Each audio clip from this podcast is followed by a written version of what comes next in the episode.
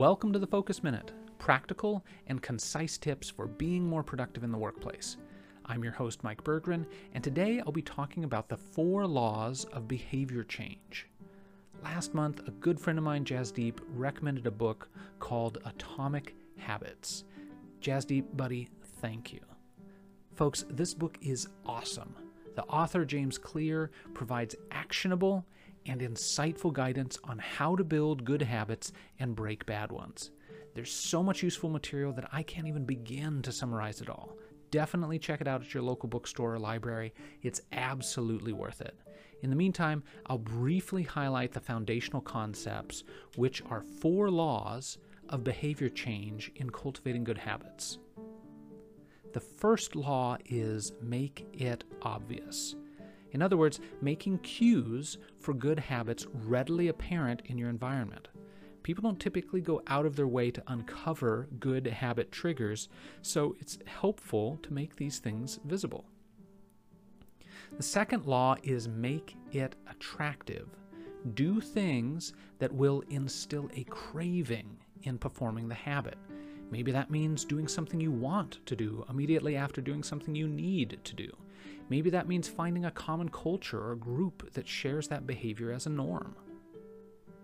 The third law is make it easy. Think of water rolling down a hillside. As it's traveling, it's going to choose the path of least resistance. Habits are the same way. You have to keep them simple and easy to perform.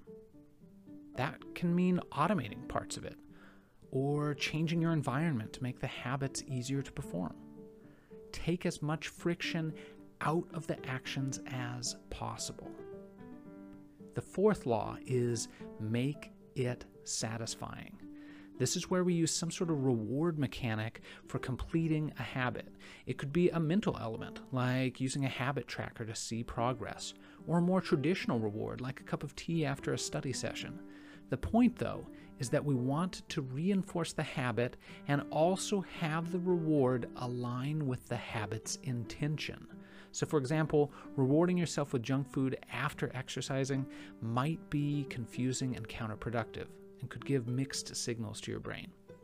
So, there you have it the four laws of behavior change. Please check out this book. Once again, it's called Atomic Habits by James Clear. That concludes today's episode. If you'd like to learn more, check out thefocusminute.com where you can find show notes, episode archives, and links to additional resources. You can also send an email to thefocusminute at gmail.com with questions, feedback, and topic suggestions. Thanks so much for listening. Have a productive day.